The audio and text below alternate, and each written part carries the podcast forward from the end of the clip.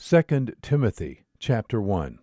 Paul, an apostle of Christ Jesus by the will of God, according to the promise of life in Christ Jesus, to Timothy, my beloved son, grace, mercy, and peace from God the Father and Christ Jesus our Lord.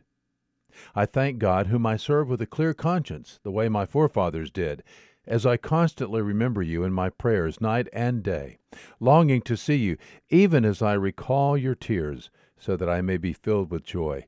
For I am mindful of the sincere faith within you, which first dwelt in your grandmother Lois and your mother Eunice, and I am sure that it is in you as well.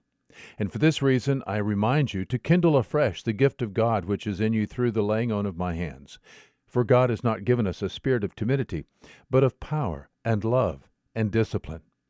Therefore do not be ashamed of the testimony of our Lord or of me, his prisoner, but join with me in suffering for the gospel according to the power of God, who has saved us and called us with a holy calling, not according to our works, but according to his own purpose and grace which was granted us in Christ Jesus from all eternity, but now has been revealed by the appearing of our Savior Christ Jesus, who abolished death and brought life and immortality to light through the gospel, for which I was appointed a preacher and an apostle and a teacher. For this reason I also suffer these things, but I am not ashamed, for I know whom I have believed, and am convinced that he is able to guard what I have entrusted to him until that day.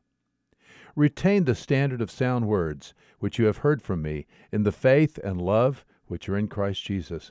Guard through the Holy Spirit who dwells in us the treasure which has been entrusted to you. You are aware of the fact that all who are in Asia turned away from me, among whom are Phygelus and Hermogenes.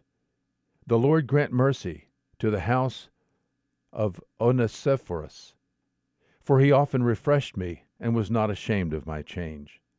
But when he was in Rome, he eagerly searched for me and found me.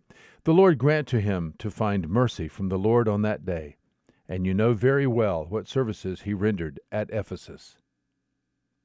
2 Timothy chapter 1. There is good news today.